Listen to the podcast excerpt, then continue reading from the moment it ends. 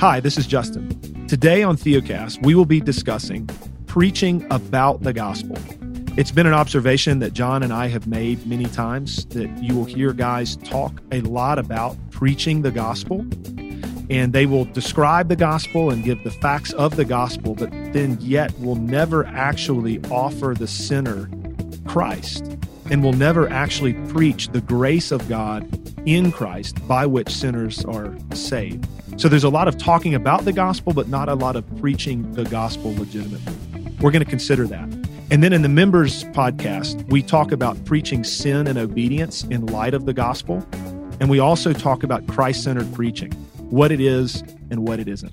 We hope this conversation is encouraging to you. Stay tuned. Hey guys, as a quick reminder, if you'd like to join Theocast and helping other people find rest in Christ, a simple way of doing that is simply by leaving us a review on iTunes or your favorite podcast app. You can also leave reviews on all of our books. They're available at amazon dot com. And if you haven't started following us on Twitter, Instagram, or Facebook yet, that's a great way to take our content and then share it with your friends and family. To learn more about how to support Theocast, simply visit theocast dot org slash give.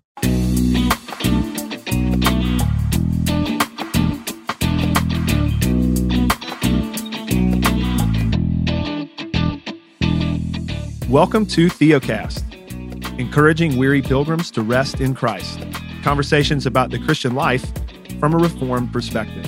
Our hosts today are John Moffat, pastor of Grace Reformed Church in Spring Hill, Tennessee, and myself, Justin Perdue, pastor of Covenant Baptist Church in Asheville, North Carolina.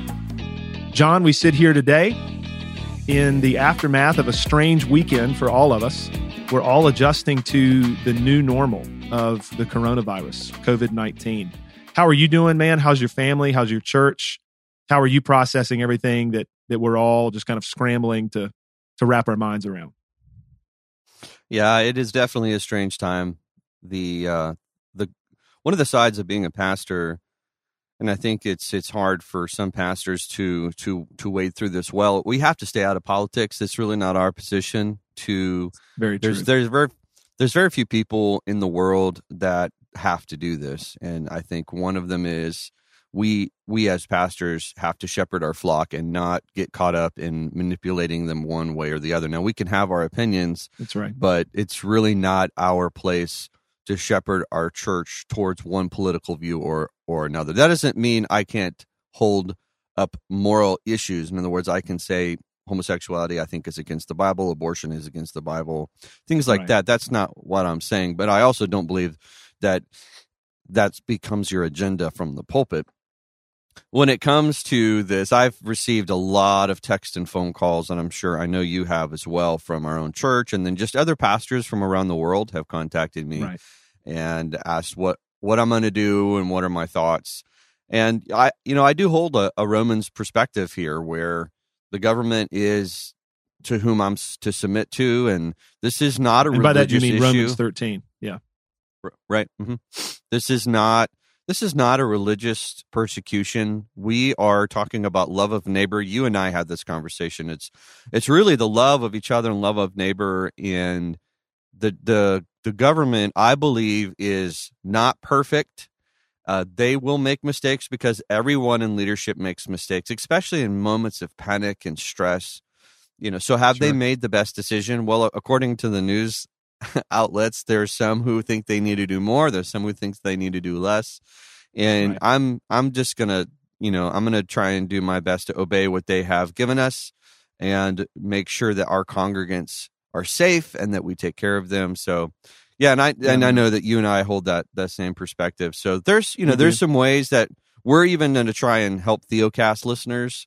Uh, we know there's going to be a lot more time at home, and so there are some more resources that we are going to try and make available. And there might even be some stuff that we do on Facebook. So by the time this podcast comes out, it'll be you know two weeks from what's today. Today's the seventeenth. So it'll be a couple weeks yeah, from this, now. But this will be coming out in April sometime. Yeah, I yeah. I think. Um, I'm with you on on everything that you said. I, I, as a pastor, take great pains to not share my political views because you're a human being. I'm a human being. We're both citizens of this country. You and I would have thoughts and and views on on various things. when it comes to, you know, social issues and when it comes to political considerations and the like. But I, I keep those very close to the vest intentionally. Yeah. And I, I'm, the way that I often say it, and, and I don't even mean to come across as being really punchy about this, but my main objective when it comes to political stuff is to blow up utopian notions that are red and blue, and to help people understand, you know, that we, yes, we need to be responsible. We need to be citizens of this land. We need to vote according to our conscience, you know, and we we hope that our conscience is well trained. And at the same time, Christians will disagree on public policy, and that's okay. Like, we can exist in the same church together and and have sincere disagreements about how to implement things from a public policy perspective. And so I do think it's important for pastors to avoid making very politicized statements, even about something like this, with respect to how the COVID nineteen coronavirus stuff is being handled politically. There, there are a lot of really smart and educated people working on this. There's a lot more going on from a public policy perspective than any of us are privy to or aware of. And so we need to be thoughtful and mindful about all that stuff. And I agree with you completely, John, that the government has been ordained by God to exercise certain functions and to use its authority well for the citizens of, of the land. And you're exactly right that this is not religious persecution. It would be one thing if the government right now was saying, well, you know, all public gatherings that are large can take place except for churches. Well, churches should not gather, but every other large gathering can continue. Sporting events and clubs and and shows and theaters and all these things can go on, but we're going to ask the churches to refrain from meeting. That would be a little bit different. But the government has has placed broad, sweeping uh, recommendations and and regulations and stuff. And I know we'll talk more about some of this. I want to read one brief quote. I wasn't even planning to until you said something that prompted me to think of it. So there was a Presbyterian pastor in the early part of the twentieth century named Francis Grimke, who lived in Washington, D C, and he was pastoring during the Spanish flu pandemic of nineteen eighteen. And he wrote this, because in his day, like ours, the government had asked large gatherings to stop for a season. He said this, quote, "The fact that the churches were places of religious gathering and the others not, the others being theaters and the like, would not affect in the least the health question involved. If avoiding crowds lessens the danger of being infected, it was wise to take the precaution and not needlessly run into danger and expect God to protect us," close quote. I thought that was very applicable to our situation. I even shared those yeah. words with our people uh, via live stream on Sunday. So pray for your pastors, man, uh, during this season. Um, we're all trying to lead our churches well and try to think about ways to care for our people in an unusual and exceptional time. And uh, John, I know you and I spent probably twenty minutes before we hit the record button talking about some of that. So yeah. there that was for free. We have something else yeah. that we want to talk about today, and this has been sort of stirred up in us, and particularly I think in you, John, just by some some things that you've heard recently and and some some videos that you've watched. And we're not going to get into the specifics of the context, but tell us tell us a little bit about what, uh, tell the people, I should say, a little bit about what you and I are going to talk about for the next thirty, forty-five minutes or so. One of the thoughts I've been having, and this is a conversation that I just recently had with Justin, and it's been a struggle of mine. And when we talk about the gospel, this is what we're going to be speaking about. The title of it is Preaching About to the Gospel versus Preaching the Actual Gospel. This is seen not in just one, you know, the fundamentalist Baptist world, which I grew up in, and we we preached a lot about the gospel, but we never really got, we kind of assumed it, or it was that last thing that we gave, the, you know, the five points at the end, boom, boom, boom, now come forward. And then, but this can be seen in broader evangelicalism and even in, unfortunately, Calvinistic, even Reformed churches, where they will say, we need to preach the gospel. We need to be standing firm on the gospel. And then you have the whole gospel-centered movement, right? The gospel-centered parenting, gospel-centered uh, career. I mean, we could just add them all in there.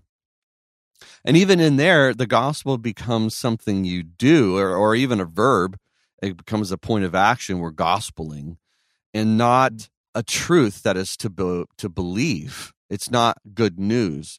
So today's podcast is understanding the difference between preaching about the gospel, which happens a lot, and actually preaching the gospel. There are many people who will say, yeah, I go to a church that preaches the gospel, because they hear the word from the pulpit, gospel. They hear the word. But to say the word does not mean you actually gave the truth that is centered in that word. So what's the difference? So I'll give an example, and then, Justin, I'll let you uh, uh, continue on here. If someone stands up and they say, we need to preach the gospel, and then they give the facts of Jesus's life, so his virgin birth, his life, miracles, death, resurrection, they, and they give you all of those facts, and then they even give you the facts of, of men, the frailty of men, the depravity of man, the necessity of man, man can't believe. Uh, that's all great, and I would say that is a part of the gospel.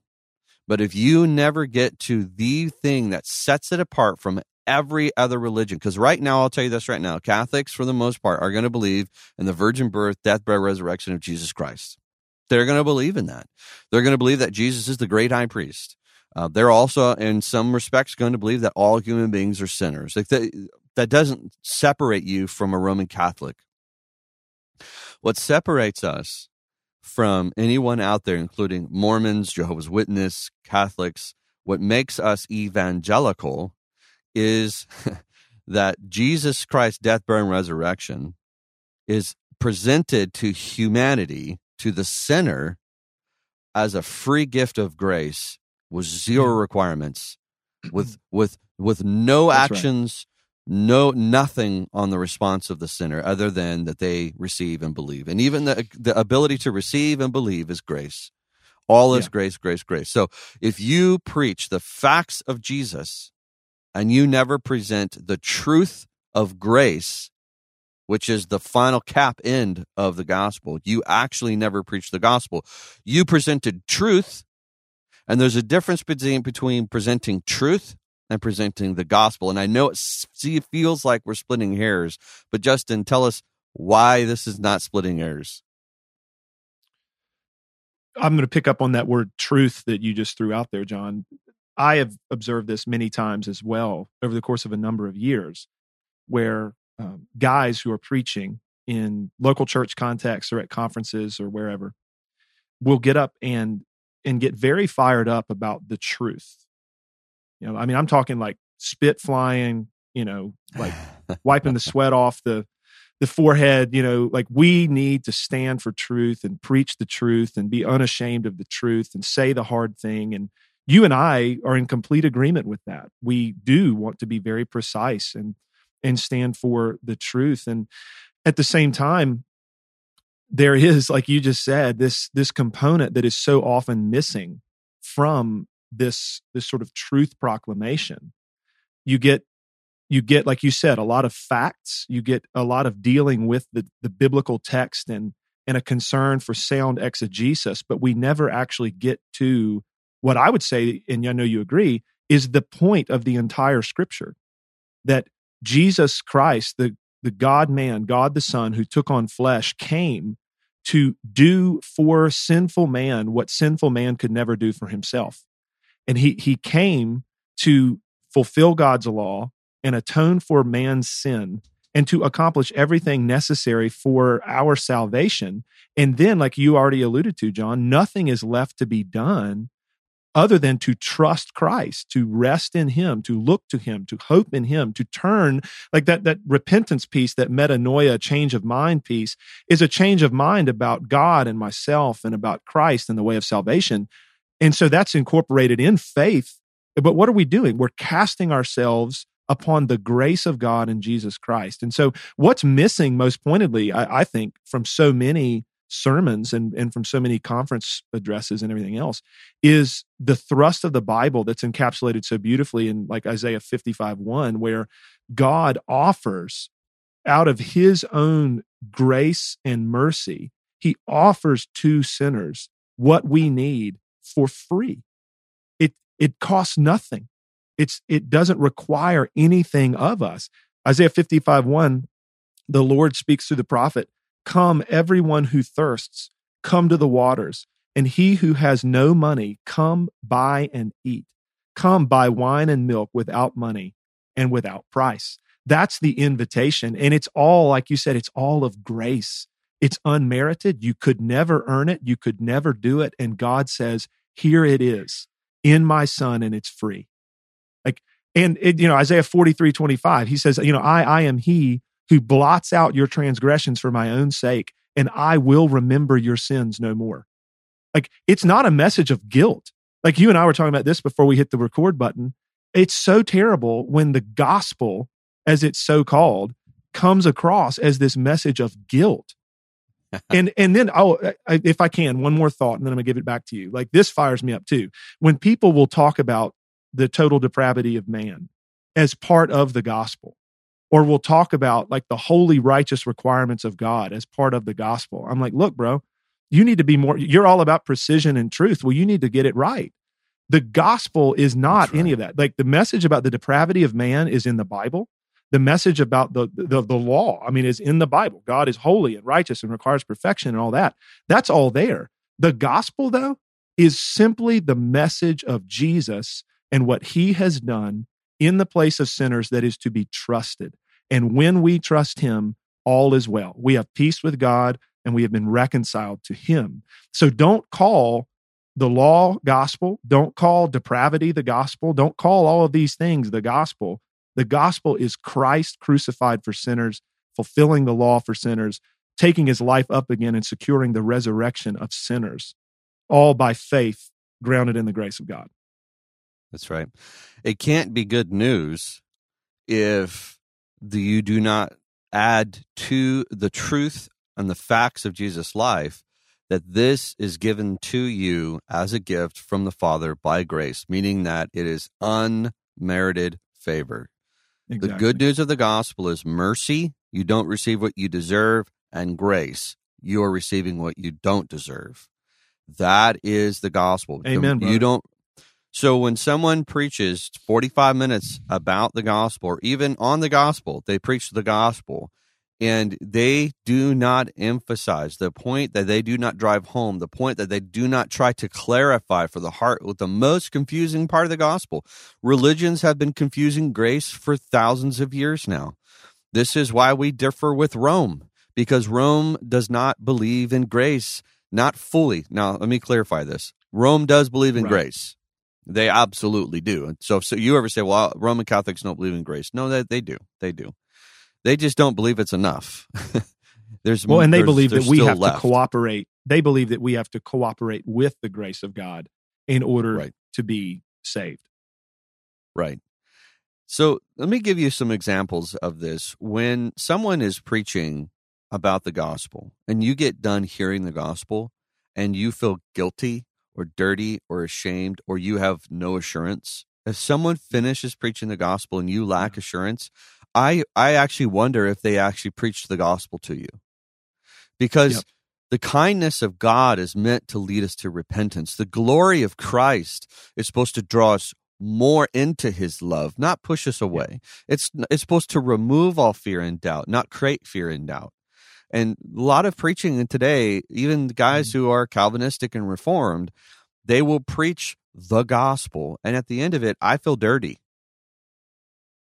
because I have not lived up Gosh. to whatever standard, because what they actually are co- collapsing, and we say this all the time, what they're collapsing is the imp- implications of the gospel. Yep. What happens after one is transformed with the actual gospel. And one cannot be said without the other. And you cannot collapse those. What happens to the transformed life is not good news. That's no. the implication of it. That's what ends up happening, right? So, for instance, um, you, what happens if you drop, if you jump into a pool? What ends up happening to your body? You become very lightweight, right? You you come to float. So, part of being wet inside of a pool is the weightlessness of, but if you're wet, does that mean you're always weightless? If I get wet, does that mean I'm weightless? Of course not. Of course not. So, but this is what we end up doing is we automatically put two and two together. We automatically say one equals one equals, you know, one plus one equals two. So we think, well, the implications of the gospel mean it's the gospel, and then we collapse them and say, if you aren't floating, then you are not saved. And I have to say, listen, you, you the moment you begin to talk about repentance, you start talking about obedience as part of one-to-one gospel, that is not good news. That is an implication of the gospel. So I know, Justin, you probably have a lot you want to say there, but Uh, the rest of this, I know this is probably confusing to some of you, and you're like, well, what do you mean it's not the gospel? This is what the point of this podcast is, clarifying yeah. what is the gospel and what is not the gospel. We're excited to announce that we have a new free ebook available at our website called Faith versus Faithfulness, a primer on rest. And we, the hosts, put this together to explain the difference between emphasizing one's faith in Christ versus emphasizing one's faithfulness to Christ, and how one leads to rest and how the other often to a lack of assurance. And you can get this at theocast.org slash primer. And if you've been encouraged by what you've been hearing at Theocast, we'd ask you to help partner with us. You can do that by joining our Total Access membership. That's our monthly membership that gives you access to all of our material that we've produced over the last four years, or simply by donating to our ministry. You can do that by going to our website, theocast dot org. We hope that you enjoy the rest of the conversation. A few thoughts. The first, just to put a bow on what we were talking about earlier, to reiterate the facts of Jesus's life, even his life, death, and resurrection. To just state those things is not to herald the gospel until one has heralded the grace of God and the mercy of God in Jesus Christ, and invited the poor, sin-sick, wretched sinner to trust in Christ and to, without payment, for absolutely free, to be justified and to be promised salvation forever with God. Like, that's not that's not gospel preaching until you've done that. But then I want to jump on what you just said, and this is something I could talk for an hour about it, and I won't, to spare everybody. The implications, as you just said, the implications of the gospel are not the gospel. And this is so, man, it's it's this stuff is butchered in in so many environments, many of which are Calvinistic, where uh, you get guys talking about the demands of the gospel, for example. Mm, wow. And you you hear this language. You know, yeah. the demands of the gospel, uh, what Jesus demands of the world, or what Jesus requires, et cetera. And immediately I want to to jump in and just start, jump up and down and start screaming and be like, hey, um, the gospel is a message about what Christ has done, not about what we must do. And last time I checked, like, even if we want to use that language of demand, there is one, maybe one demand of the gospel. And what is that? Believe it. That's it. Like, full stop. You want a demand of the gospel, believe. Trust Christ. But there even that, but even that, according to Ephesians two, is a gift. No, it's a gift. I, I mean, no yeah. argument, John, on that. But it, but it, yeah. we can't, you know, this this whole, like, the demands of the gospel, there's one, believe in Jesus. And you can't do that on your own. God must grant that. He must give you the gift of faith. You know, and and all those things. And and even when it comes to repentance, I've already sort of alluded to this. I just want to be really clear that faith incorporates repentance. I mean, there is no, they go together, and God gives both. I mean, it, it's yeah. quite obvious, you know, that the change of mind that happens comes from the Lord, not from us. And when we're looking to Christ, we are necessarily, you know, looking away from our own goodness and our own merit, and we're we're trusting in Jesus. And so that's something that's going to continue to go on in our lives, and God is the one who repents us. God is the one who grants faith. And and so, yeah, I I see this to be a problem, as you do too, where the the entailments of the gospel and the demands and the implications and all of this are preached as part and parcel of the good news. And as soon as we start to include in our gospel presentation transformation of life in any way, we we have lost the, the good news of, of the gospel. And so and we have now, in, inevitably and inherently, we are now pointing sinners to look to the transformation of their own lives for the ground of their confidence before God. And we can't we can't do that. I mean, so like when we talk That's right. about good works, when we talk about good works or obedience or anything, um, or we talk about these implications of the gospel, the entailments of it, of course, like the question, we want to be really clear. The question is not, are we to do good works in Christ? Of course we are. The question is not, are we to pursue obedience in Christ? Of course we are. The, the question is not whether, the question is why. Why do we do good works? Why do we pursue obedience? And that's where this thing goes off the rails, because so often the why is, is misunderstood and it's misrepresented and it's poorly taught, which results in bondage and not freedom. And it results in a bunch of dread and guilt, not delight and joy. There's no peace. We're always chasing after something that we can never quite attain. And like you said, John, if you come away from a sermon, from a message, and your initial takeaway is guilt and condemnation, and I'm not good enough, and I there is no way that I'm going to make it to heaven, and Jesus is going to tell me to depart from him. If that's your takeaway, friend, I don't think you've heard the gospel. No. Because the reaction to the gospel is, this is unbelievable. Like, this is scandal. Yeah. That you're telling me that I am I am as wretched as I am, and that I've broken all of God's commandments, and I've never really kept any of them, and I still struggle with my own corruption. Yet, God has counted to me, because of his grace, by faith in his Son, the perfect satisfaction, righteousness, and holiness of Jesus. That's mine. You're telling me that? And you're telling me that God has blotted out my sin and he'll remember it no more, and looks at me and says, righteous. You're telling me that. That is scandalous mercy. That's the reaction, That's right. you know, That's that right. we that we yeah. have. And it, yeah, anyway, I, I could go on, dude. I want to throw it back over to yeah, you. No, um, I, yeah, no. Here's here's an example. When so, if someone comes, you know, I'm still thinking of the virus, and there's going to be people who get to a place where they have nothing. And if someone walks up and says, I have nothing, I need, like, I cannot live on my own. I have nothing to survive unless someone gives me something. And I come, I go inside my house and I walk back out. I said, I have great news for you. Great news. I have an entire house full of water and food and shelter, and it is yours as long as you can pay some monthly rent. That's not good news. Not to the person who has not nothing. You, I was going to say, not if you don't have any money. That's right. It's not good news. Now, they might think, well, thanks for offering how much money, because I have nothing. And I can't even go into debt because I'm already in debt. I'm in so much debt, I can't get out of the debt. And that's why when someone hears the gospel and they hear, it's all yours, you can have all of it.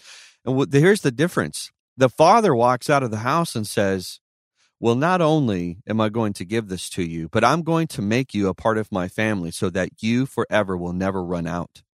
And you will be owned by me, which means you get all of my name. And with my name comes my reputation. And with my reputation comes all that exists that's within me. That, now that's good news. He not only just Amen. Gifts you what you need, he takes you in and he transforms you, and he creates within you a family, or he, he brings you into his family. And yes, absolutely, not only do you receive mercy and you receive grace, but you are then receiving a wonderful gift called the transformation of life. The transformation of life is a wonderful gift, but it is not the message of the gospel. It is an implication of the gospel. That's right. Because well, what ends up it's, happening it's an, is yeah right it's a result yeah. of what you are. The danger is someone will say, unless you are transforming your life, you are not in the gospel. And that's a byproduct. That is a byproduct.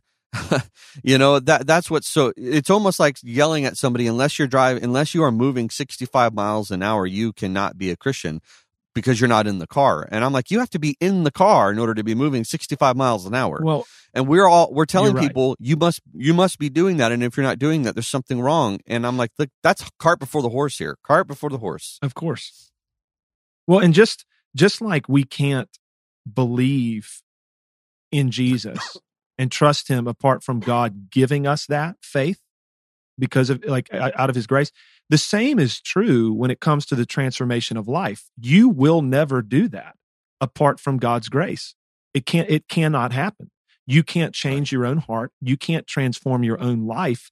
Like you said, it is an outflow of, of the good news, and God is the one who does it. He is right. the one who changes you. And so when we start telling people, it's, it, we absolutely lose our minds. I mean, we, we start to tell people, you know, believe in Jesus, which we should, we should call men to believe. And then, of course, we want to preach uh, of, about how we are to live. There are plenty of words in the Bible about how we live together, especially in the context, the corporate context of the church, and how we love each other and the like.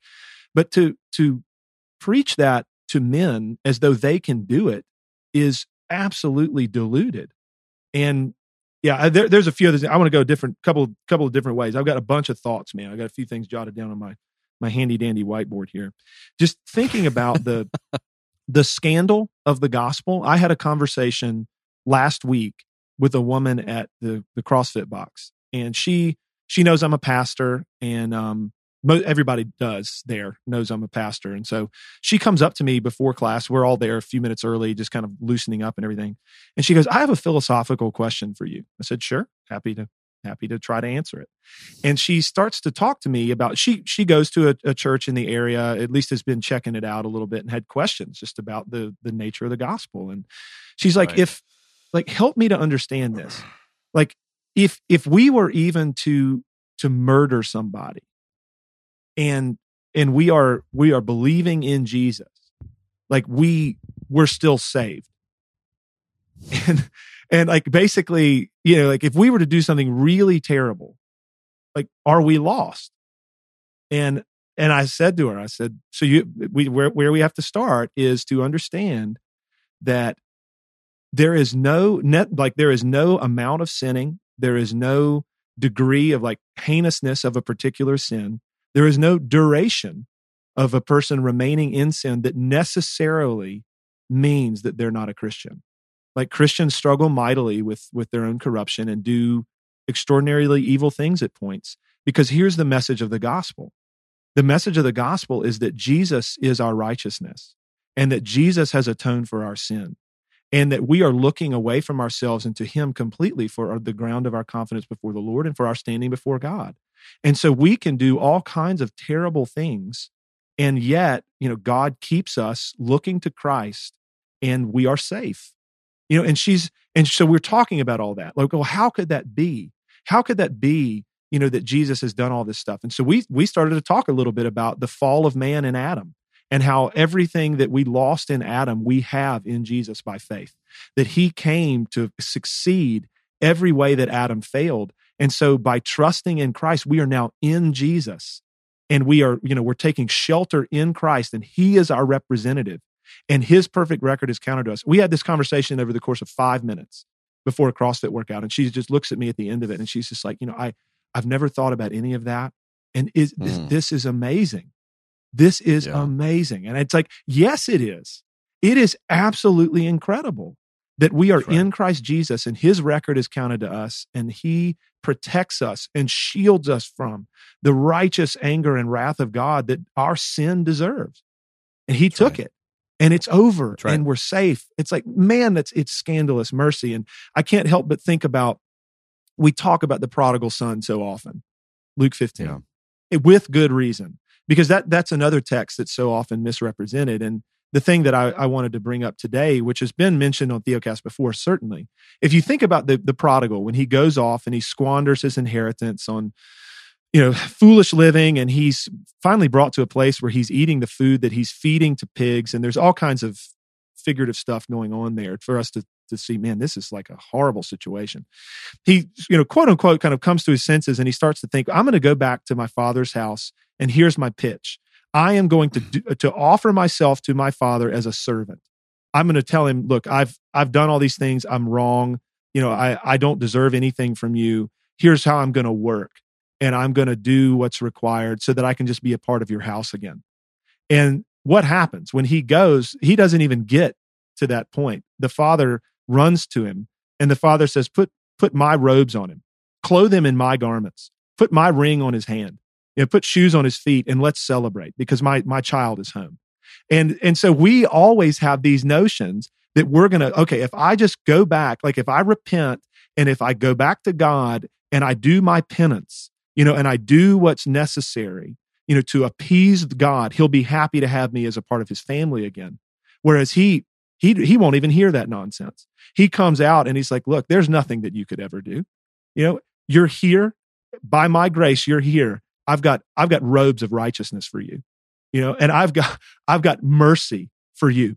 And I want to celebrate with you and rejoice over you because my child who once was lost has now come home.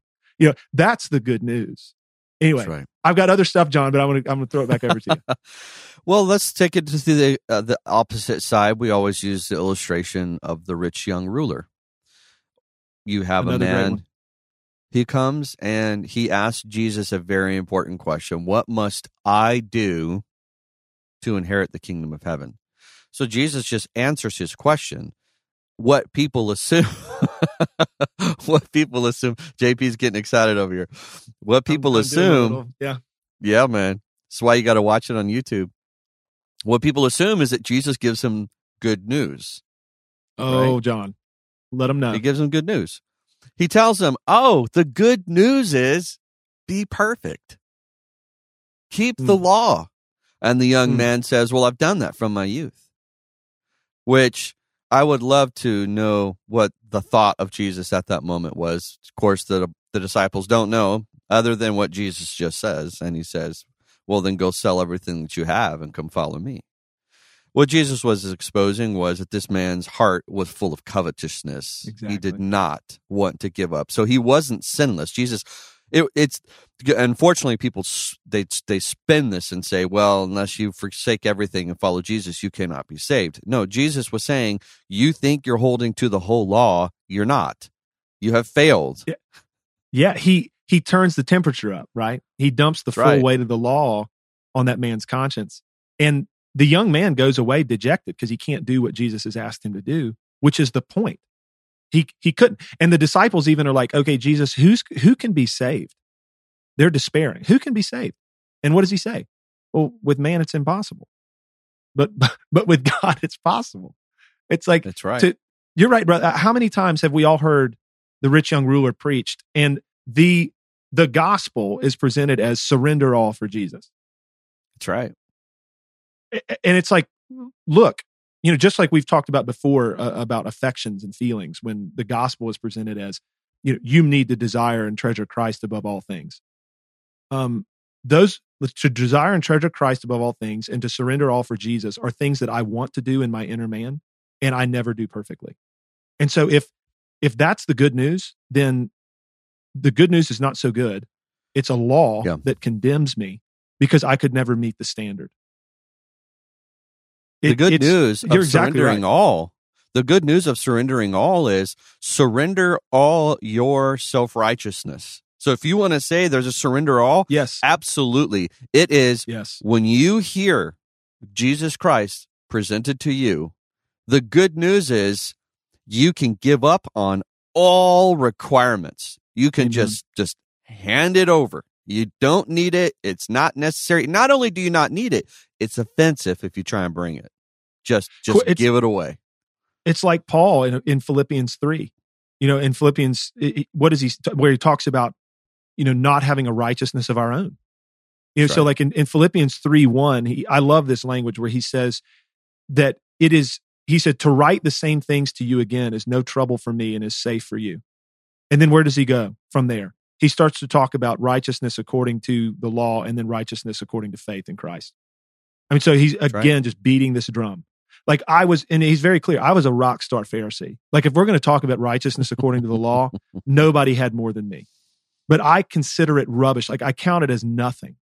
That, that, this is what you're saying. Like if you want to surrender it all, then do this. T- fo- follow Paul's example in this, where he says, like the righteousness that I had, which was substantial, I, I I threw it away because it was trash. It was absolutely right. worthless because I have now come to have a righteousness by faith in Christ, right? And it's what Jesus did for me that is my righteousness so that I might sec- I might be resurrected. I mean, it's it's remarkable, man. That's yeah. Right. So the surrender That's all right. is is not like give away all your stuff. Though, I mean, there may be times where we're giving stuff away. That's fine. And we're and we're told not to covet and be greedy and the like. Sure, you and I both agree about that. But the surrender almost fundamentally is let go of your own notions of your own goodness. You know, turn from not well, just your sin, turn from your sin, but turn from your own good works and look to Christ. That's right. Well, and this even goes back to another famous passage, which is, unless you forsake mother, father, brother, sister, and follow me, you cannot be my disciple. Yeah. So again, we will then say the gospel is aban- so it's a, another example. The gospel is abandoning all and following me. Mm-hmm.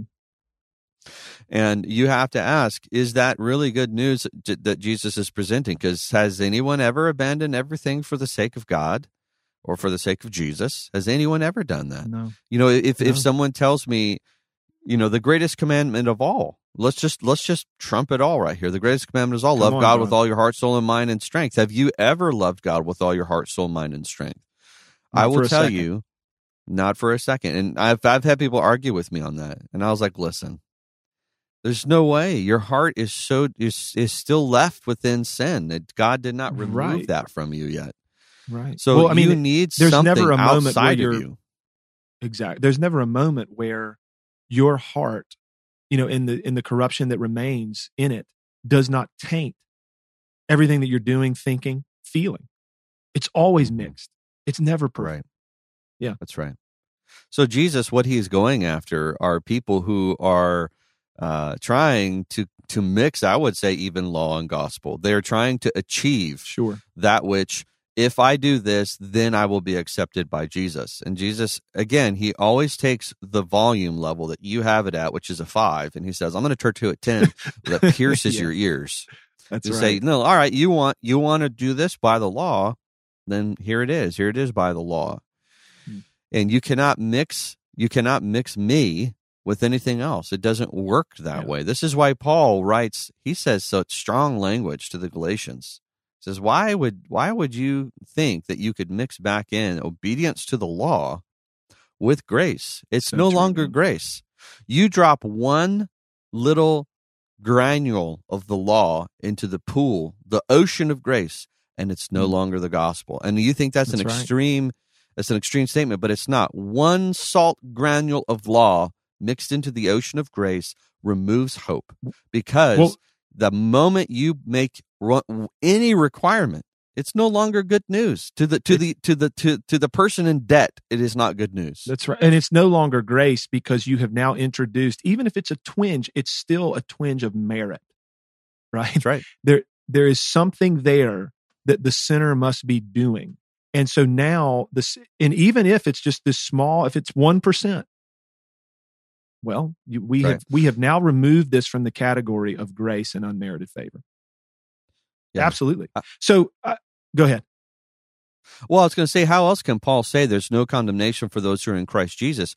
Because right. if there is a requirement to be met by a Christian, I promise you, you will fail that we're, requirement. Therefore, you will condemned. be under condemnation. Yeah. We are all condemned if there's a requirement. And th- now, some of us, you know, some of us are deluded into thinking that we're better than we are. But in our sane moments, when we are given a glimpse into our own sinfulness, we realize that, yeah, if if any of this depends on my performance or my affections or any of those things, then I am without hope, and I'm going to be lost right. forever. Yeah, I I'm thinking about Jesus and his his words in at the end of Matthew eleven, which is a the, these verses Matthew eleven twenty eight to thirty in, in large part have inspired the the tagline of Theocast, you know, encouraging weary pilgrims to rest in Christ, where Jesus calls to himself, come to me, all you who are, are weary, burdened, and heavy laden, right? And I will give you rest. And he tells them to take his yoke upon them, because his, his yoke is easy and his burden is light. And that language of the yoke is a reference to the law. You know, it's like you've been bearing this yoke of the Pharisees and, and all of these heavy burdens that are being placed upon you. Come to me, because the yoke that I will put upon you is easy and the burden that I will put upon you is light. If you're weary, come to me. It's just like the, the words of Isaiah fifty-five. It's just like the language of Revelation twenty-one. Come and drink of the water of life without payment. That's that's the bidding of Jesus. Come to me. And and you know, we've talked about this before, John.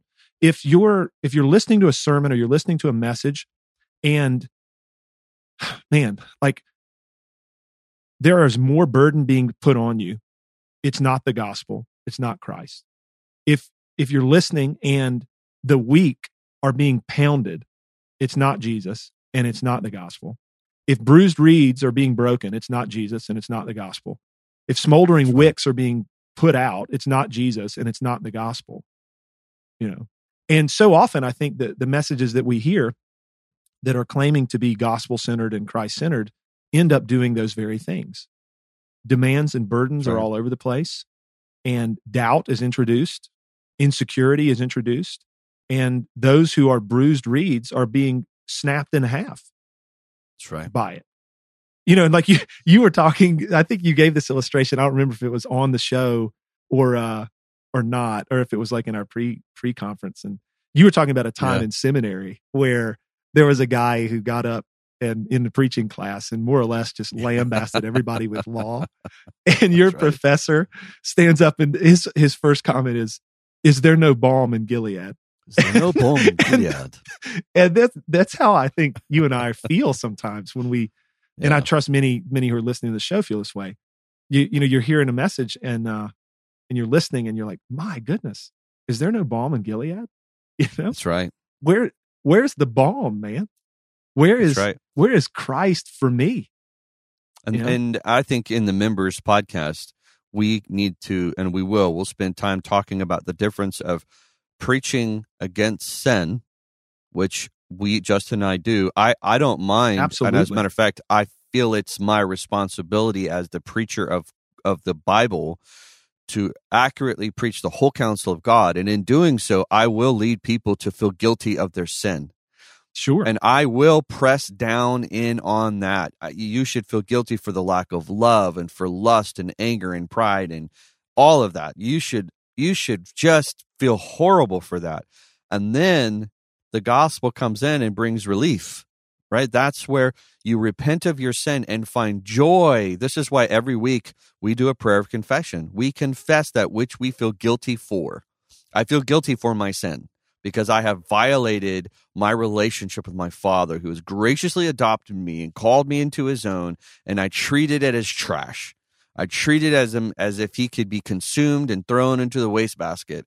And then He says, repent of that and find joy. And that which leads us to First John, to the gospel, right? Amen. He is faithful and just to forgive us and cleanse us from all unrighteousness. That's grace. Amen. If you do not emphasize, emphasize grace, you do not emphasize the gospel. Word. So, Paul, I, I just wanted to to agree with you and add on to what you're saying about how you and I both believe in and do preach about the the horror of sin and and want to help our people understand as we preach the whole counsel of God how how bad our sin is and how how horrible it is for our lives. I mean, so I'm thinking about Paul's language. First Timothy one eight, he says, "Now we know that the law is good if one uses it lawfully." And that's what you and I are after. When we when we're talking about sin, whenever we're talking about sin, we're talk we're we're speaking in categories of law. And so the three uses of the law are always in view when I'm when I'm preparing a sermon, and I know they are for you too, where we're we're first of all preaching the horror of sin, that we all might feel guilty for it, and we all might know how condemned we are, that we might run to Christ anew, that we might trust Christ, say thank God for Jesus. That, and then also I'm t- I'm helping people see how sin has never led anywhere good. Sin has never done anything good for them in their lives, and so. This, if you pursue this, brothers and sisters, if we pursue this, it will end up in wreckage and ruin and disaster. And if we pursue this, God has told us that it will be good for us. Like we That's always right. talk in these terms. And, you know, we're also thinking in Christ Jesus, like let us, by the Spirit, you know, by grace, we pursue obedience and conformity to God's word. And so it's like, Lord, give me grace that I might not sin, and give me grace that I might live unto you. Give me grace that my, that I might be conformed. Continue to work in me and conform me to the image of your Son. We're always thinking in these terms and preaching in these ways, but never do we collapse those categories to where that transformation or even sin is bad. You know, that is not the gospel. The gospel is, again, Jesus and his work in the place of the sinner. We're looking outside of us to save what's wrong in us, and we're resting in Christ. Yep. That's the good news well, piece. We definitely have more to say. We we, we are do. out of time, I, my friend. And I know. I haven't even... One thing, this may even be a whole nother show at some point. Right. One thing that I want to, want to talk about, maybe we'll touch on this in the members area if we have time, is the guys that will champion Christ-centered preaching and never actually offer Christ to sinners. Yeah. Like, well, let's do it. Let's jump into the members and, and just do it. We may need to right, do so a whole gonna, podcast on that as well. We do. We do. All right. So it's my job. I'm I'm failing miserably, uh, brothers and sisters, friends, in trying to wrap this show up. Grace. And to get us over grace. to the members area. Thank goodness there's grace for me. So thank you for listening to this episode of Theocast. We hope that it's been of some encouragement to you as you think about the work of Christ for you, and you think about the safety that is yours by faith through the grace of God in Jesus. And so we're going to make our way, John and I are, over to the Members Podcast. And you might be listening and you, you're thinking, I don't even know what that is. Well, the Members Podcast is a is an additional podcast that we offer to our membership every week. You can go over to theocast dot org, our website, and find more information about our Total Access membership there. We're still offering a two-week free trial on that membership so that you can kick the tires and, and see what all this additional content is, and give a, the Members Podcast a listen for a couple of weeks and determine if you want to become a member. So avail yourself of that. And for our members, we will talk with you in just a moment. We're heading over there. We'll see you there.